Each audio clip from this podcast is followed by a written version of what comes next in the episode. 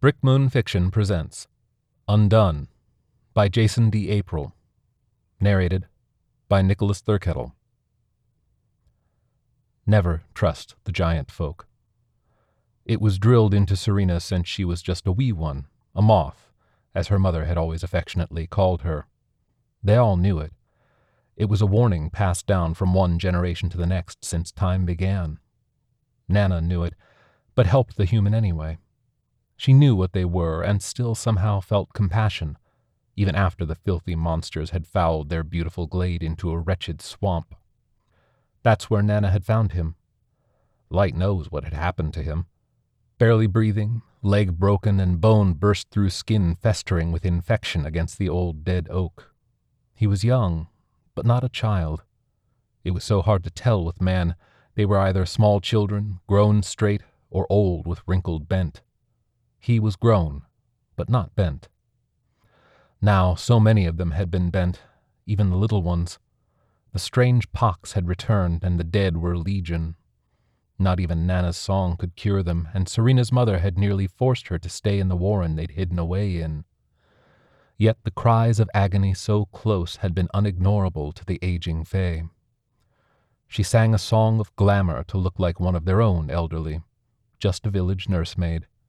Setting the bone, knitting back the skin took little effort or magic. The man was so fevered he was barely even aware Nana was there. The infection took more, though. A different song, a different magic. Infections were like demons. Ejecting them from one's house took its toll, as her glamour faded out and she sung a harsh, erratic chant of healing. She was still weak when he finally awoke. He wore the markings of a priest of their bizarre, wicked religion.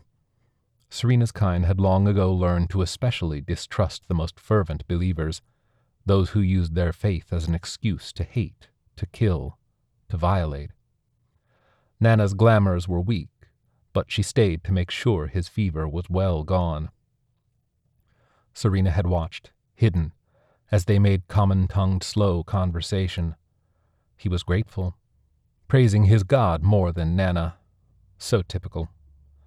Then her glamour blinked, just for a second, and his expression changed from weary, pious thanks to something sinister. He reached out to her with one arm, while the other hand disappeared under his filthy robe. There was a sudden movement, obscured by Nana's back, then a yell, as the man shoved his savior down to the ground and stabbed her repeatedly. He kept screaming, calling her a devil, a whore of Satan, other bizarre, insane rants. Serena could only watch. Her body was frozen, terrified, confused. She couldn't process any of it. Sometime later, she awoke with a cry. She knew she must have blacked out, but the smell of smoke and blood kept her from immediately rising. Everything was on fire. In the distance, Smoke was pouring from their warren, and deafening explosions were going off in all directions. She dug down into the wet mud, shaking, whispering a spell, barely making the words, and her normally vibrant, glowing blue body faded to the color of mud. Vaguely she could hear that voice again. He was chanting something as he stepped right over where she hid. One hand was on a necklace of beads, the other held a metal vessel that let out drips of water as he shook it. Drops hit her in the face, and she just managed to stifle a scream, expecting the liquid to burn or something equally horrible. It was just water, though, which confused Serena even more. His voice moved away, as other human voices she'd barely registered also faded. Clumsy, clodding footsteps departed, and eventually it was quiet again. When she'd found the strength to move, to get back to her mamma, hoping what she'd seen was a nightmare, only savage horrors waited for her. Everyone, her whole family, was dead. She wept for days. Eventually, her skin and the delicate scales of her wings and along her back turned from their beautiful translucent blues and delicate whites to deep reds, purples, and black. Serena set out with anger in her song and murder in her heart. It was several hundred years later, and raining. It was always goddamn raining in the Pacific Northwest, but that didn't matter. From the moment she got off the boat in Newfoundland, down to New England, and eventually to the west coast from middle of Oregon up through half of Canada again, the rain followed Serena. During the darkest time, angry red skies vomited out torrents of hard rain, violent winds, and lightning blood red and blinding white, that made the very ground collapse in its wake. It was the price she paid for forbidden magic. Blood magic, fueled by an insatiable need for vengeance and, in her own twisted, ironic way, absolution. The first man she'd killed had been on the boat to the new land. Fey folk of the deep greens didn't like the sea. It wasn't for them. Crisp, clean rivers and creeks, lakes surrounded by the land. Such were beloved among her kind. But the sea held kin who didn't like those of the earth. Kin who knew when someone like Serena was passing over their oceans. It took a different sort of glamour to hide her nature from briny ones. Casting two such magics at once, one for the sea and the other for the humans on the boat, was hard from the start, and consistently more painful the farther from land she traveled. When the red storm arrived, she knew her song had failed. Terrified, she hid shivering and cold down among the cargo and cattle, awaiting a watery grave. Her skin grew flaked and scaly, the color of dull rust. Her wings tattered and torn, twitched uselessly. The songs had left her to die. Then he came. She didn't remember much. There were no lights, except his swinging lantern. He said something when he found her. He didn't yell. He reached toward her in what, in retrospect, was concern, not malice. It didn't matter. Her fear turned into hunger. She wasn't ready to die. Not yet. Not this way. In blurred fragments, Serena could see herself almost as if in a painting, lunging at him, claws, long and cruel, digging into his flesh, as her sharpened canines dug into his throat. She knew she had screamed. He had managed one cry, but in the storm, no one heard. His blood flowed down onto the wood, then time seemed to stop as the droplets defied all natural laws. Rising around her, as she rose too, the blood formed a sphere around her, a shield. Her energy returned, her eyes glowed vibrant crimson, and the entire world became silent. She could hear nothing but the beat of her heart and the sound of her breath slowing to a steady, meditative rhythm. Moments later, her eyes drowsed close and she fell to sleep. When she woke on the floor of the hold, the man's body was gone, as were any signs of the attack. Her skin was a smooth, lush, deep burgundy. She could feel her wings spread out and whole. With barely a note, her skin faded to pink, her wings folded in and away out of sight, and she looked as the humans did. The blood lasted her past the voyage and into the next year. She knew it meant she could never return home, that stepping on that hallowed earth would taint it. She was a shun now, one who forsook the beloved way of song and joy in exchange for power and violence. In the end, Serena's only real regret was that she didn't care more about what she'd become. She'd lost count of her victims over the decades.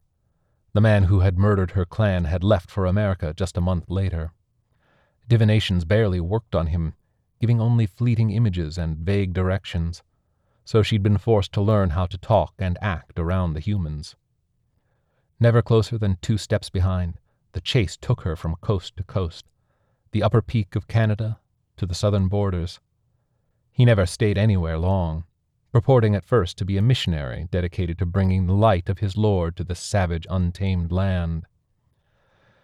Yet a pattern emerged too similar to her own. Wherever the man went, he left under a cloud of suspicion. Those who seemed to get closest to him in his travels inevitably just disappeared. No bodies, no signs. As time passed, his guise as a missionary faded away, to keep up with the times.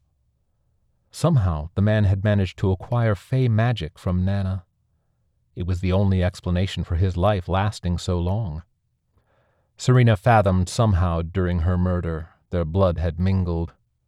His ill gained powers also seemed to come with a ravenous hunger for blood that fueled those powers.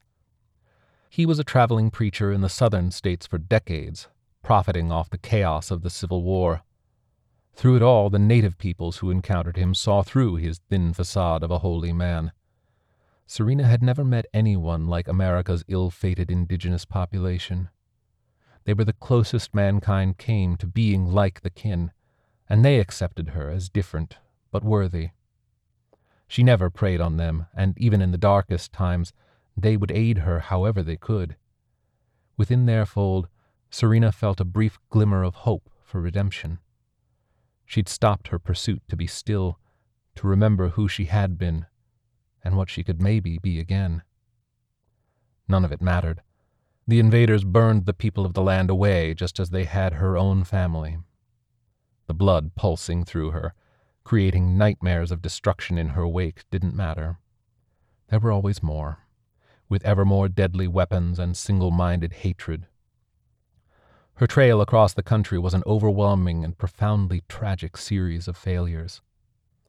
At the worst of it, she had killed more men than even she could fathom, trying to save her new tribe. For all her efforts, the only meaningful result had been Serena's inexorable slip into becoming ever more monstrous. Leaving behind her only rumors and stories told by drunks and parents to children about the demon who would drink you whole in the dead of night. She was a cautionary tale, nightmare fuel for the seemingly gullible. Her angst waylaid somewhat in Texas, following a trail of rumors. In the bustling city of Laredo, a cult was brewing. Newspaper stories gave indirect hints. A charismatic new preacher, settling in the outskirts of the town, made for an overexcited profile in a regional Southern Baptist newsletter. Soon after, stories of disappearances cropped up.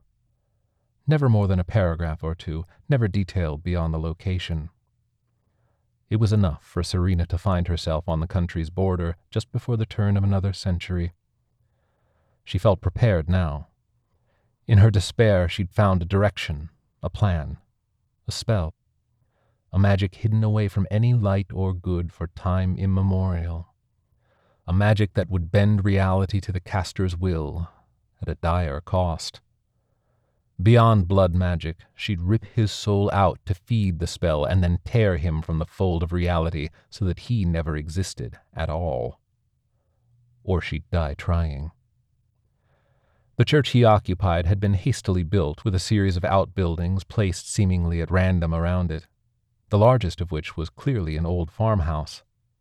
A single light flickered in a downstairs window, Tingles of static crept over Serena's skin as she got closer. A heady odor of herbs and florals wafted through the air, interrupted by brief winds carrying a revolting smell, combining something burnt and sulphuric. She gripped the silver blade tightly and peered through the window. It was a kitchen, lantern burning, but no one in sight. She started to turn away when something pierced the skin of her back and started burning its way to her spine. Her dagger dropped to the ground. She could barely let out a cry from the pain when a hand wrapped around her throat. I always thought you ungodly abominations were supposed to be wee, he said in her ear. His accent was still thick from his British home. But again you come to me wearing a skin like a man. He shoved the burning blade deeper, and she screamed and collapsed forward. Suddenly being shoved around, he stood over her, one hand clutching a mass of her hair, the other holding an iron dagger still hissing from her blood. I heard you was looking for me, girl. Well, you found me. He leaned in, spit frothing at his mouth. His eyes glowed in swirling reds and black. Your kin changed me when I gutted her, but in its blood I was given the blessing to keep on doing the Lord's work for all time his hand around her throat. He lifted her up against the side of the house. Nothing to say then? Serena opened her mouth. her eyes locked on his. The pain subsided enough for her to think more coherently. Thinking she was going to speak, he loosened his throat grip on her, but instead she let out one pure, piercing note. Not a word, just a high, desperate sound. The silver of her own blade sang back with a low hum, shaking before shooting up to her outstretched hand. Without hesitating, she shoved the blade into the side of his chest, causing him to drop her and scream. She shoved against him, pulling her blade out and stabbing him again as they fell to the ground. Ripping off some of the fabric of his thick, coarse woolen shirt as she pulled her knife out again, she knew she couldn't beat him. Not like this. Not with her own kin's blood running through his veins. She knew from ancient stories of such abominations the silver magic barely affected him, and any physical wounds wouldn't last. She knew what he was now, and wasn't prepared. Another clumsy stab while he was still stunned before she frantically shoved off of him. Serena grabbed his iron blade, ignoring the pain long enough to wrap it in the cloth as she fled. She ran as fast as she could, as far as she could, and whether it was her imagination or not, she could hear him cackling, mocking her the whole time. Months of recovery in hidden places, mostly south of the border, increased Serena's physical strength but the scar on her back never healed completely, and his voice, his eyes, echoed in her nightmares. Eventually, she'd heard that he disappeared too that night, and no one had any clue to where. More time passed, and those legends faded away to laughable local superstitions. The weight of the centuries, the violence, the failures became too much. The world evolved to something too alien, too bereft of any magic or any kin. Her need for vengeance had long since proved unquenchable. When there hadn't been any sightings for nearly a hundred years, Serena sunk away. She felt sure she missed her chance to take him. No more death. No more blood. She couldn't save herself, but she could just stop. Deep in the redwoods of the Pacific Northwest, she let herself take root skin darkened to thick bark, arms turned to branches, legs to roots. That would have been the end of it, but for one chance sound heard in passing through the trees. A voice. His voice. It woke her instantly, and she strained to find its source. Humans nearby talking, birds singing to their mates above. Somewhere loud, cantankerous vehicles the laughter got closer. A couple, one showing the other something in their hand. It was a glowing piece of glass displaying a moving image. Her memory was confused, out of time and place. There was an invention just before she'd gone to Root, but she couldn't recall just what. The two laughed again. Turn it up! I can't hear what he's actually saying, the second said. And there came the voice.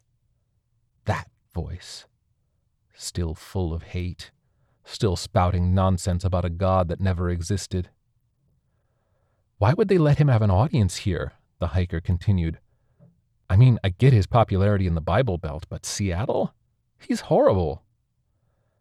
He has like three million subscribers, the other responded, so my guess is money. Well, we're not giving him any. Of all the things I want to do this weekend, he's not on the list.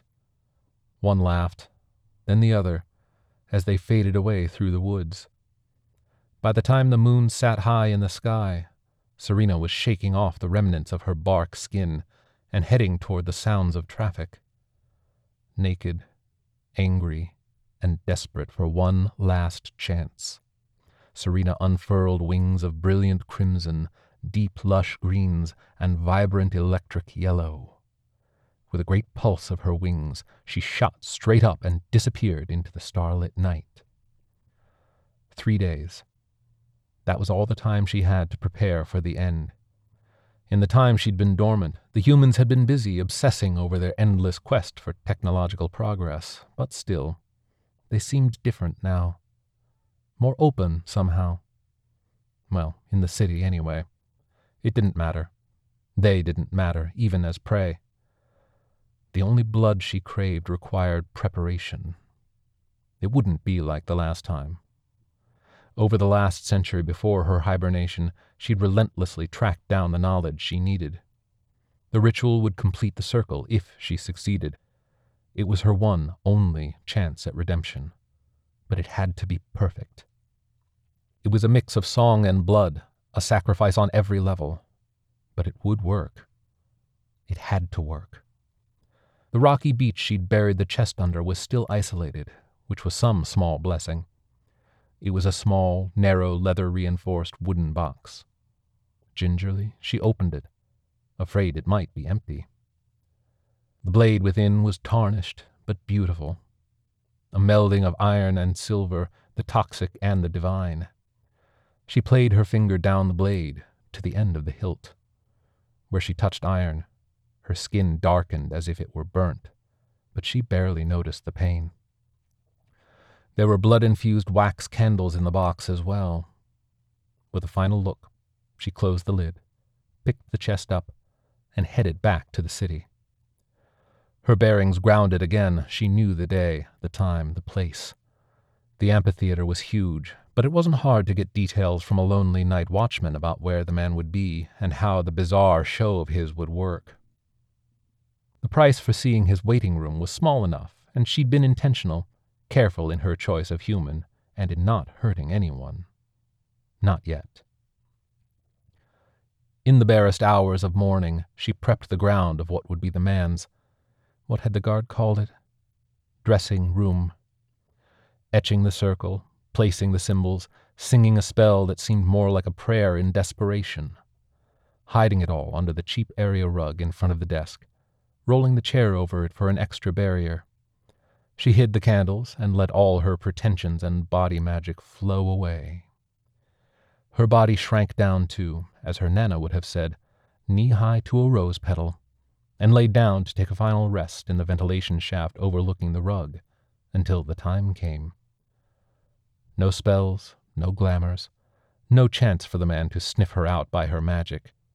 She dreamed in violent fits and starts. Vivid nightmares of her mother and grandmother pleading with her, crying out in horror over what she'd done, over what she was about to do.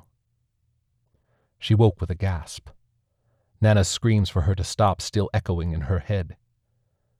Curling up with her head between her knees, hugging herself, she whispered apologies to her Nana and mother.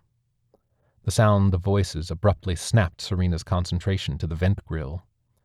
Muffled conversation getting louder, before the sound of the dressing room door opening. Right through here, sir. Everything has been set up as you requested, but if you need anything, just let one of us know. The stage setup is almost finished, and someone will be back to guide you there in just under two hours. Serena watched the man nod at the young assistant without saying a word. An awkward moment later, the assistant left with a mumble. She held her breath, anxiety rising, just waiting to see what he did next. Did he know she was there? Would he sit in the chair? She needed him in that circle, damn it. He turned, looking around the room with a vaguely ambivalent expression. His skin was ashen, holding tight around his skull and finger bones. Dressed in a black suit, the exposed skin distinctly stood out. She nearly jumped back when he lifted his head up toward the ceiling, mouth opening wide, and began coughing so violently it doubled him over to the floor. Halfway on the rug, his feet pushed on the rug as he kept hacking, and he inadvertently kicked the chair away. Serena cringed as a red waxy curve of the circle became visible. He gagged and gruesomely unleashed a spew of bloody bile. Serena understood. She'd felt that torment before. He needed to feed. The coughing subsided as he struggled to calm his breathing. Sitting up on his knees, he reached into his jacket and pulled out his phone. A few taps on the screen, and he put it to his ear. Send her up now, he said harshly. I know what I said, but things have accelerated. I can't do it in this condition. And if I can't go out there and tame the unwashed cattle, neither one of us gets a damn thing. Another second, another tap, and he threw the phone to the floor and rolled over to sit on the rug. still exhausted and breathing heavily and slowly. Serena turned away, cursing to herself, cursing her fear, cursing more complications. She couldn't wait. She was no less a monster and less concerned with saving the life of a human than with him regaining his strength. So, she acted. Growing larger as she fell from the grate, she landed on his chest with a wild scream. Holding him down, she cried out the words to lock the circle. A fiery sphere of energy spread up around them from the circle, burning through the rug and causing the chair to fly across the room. Shrieking a high pitched tone as her eyes locked on his caused the candles to fly from their hiding places, lighting and revolving around the circle like a crown. She reached out with one arm, and the knife of iron and silver shot into her open hand. She gripped it tightly, her flesh sizzling, but barely noticed the pain. His eyes were wide, nearly entirely black, and he hissed and coughed, his chest heaving beneath her weight. Serena scraped the sharp tip of the knife up from his navel to neck. It burnt through the fabric and caused the blood to boil as his skin parted. Serena began to sing. His blood turned to crimson vapor, and he began to struggle and scream. Then she plunged the knife straight down into his chest, piercing his heart. A blackened, foul thing, an overwhelming stench of rot flowed from the organ when she pulled the knife out. Serena had known his putrid fluids and condemned soul wouldn't be enough for the spell. She could feel the sphere of magic closing in around them. Her one hope to undo all the wrongs they had both committed was that, together, they would be enough of a sacrifice. Singing loudly, passionately, beautifully, Serena winced as she slid the knife into her chest to the hilt. Gasping as it burned her away from within, she looked down at him. Their eyes locked while their bodies turned from flesh to fire to ash. Serena wasn't seeing him through the pain. Her life played back for her, from the knife to the dream to the forest and on, all the way back to her beloved homeland again. She watched her life play out in reverse, each image fading away to nothingness. It slowed where the both of them had first intertwined, but now all she saw was Nana out in a field of tall grass, looking up at the sky, Serena's mother by her side. Time kept going back, all the way to her birth, and then she, like him, was gone, erased from existence. No more pain, no more death. All of it gone. No victims any more, no dead sailor or the countless others. Some might feel a gap where their fates had crossed hers, a vague sense of unease, but nothing more. Her last thought as she watched her mother and Nana smiling above her was relief. Nana looked up, worried, her hand idly rubbing her chest over her heart. Her daughter came up to her, putting a hand gently on her shoulder. The sky was a deep, angry red. Nana? Nana shook her head. Something is wrong. She spoke quietly, tears welling up. Missing. Something terrible has happened, and I don't know what. She looked at her daughter, seeing her tears, and knew she felt it too. The younger Fay nodded, wiping her eyes. I feel it. Like a part of me is missing. Like something's been. She hesitated, searching for the words. Undone, Nana said, turning to look at the fading sky as the red subsided to the dark blues of a star filled night. With a sigh, they slowly turned and walked away, silently hoping the confused unease in their hearts would subside, but knowing, deep down, it wouldn't. Jason D'Aprile has been writing professionally for over 20 years, mostly in nonfiction. You can find his bylines appearing on such sites as Playboy, Paste Magazine, Motherboard, Upload VR, and others. Occasionally, he even lets bits of fiction escape out into the wild. Jason does not tweet. This has been a production of the Brick Moon Fiction Podcast. If you like what you hear, please give us a review on Apple Podcasts, as it helps us find a bigger audience. For more information on Brick Moon and special offers, sign up for the Brick Moon Fiction newsletter at brickmoonfiction.com. Thank you for listening.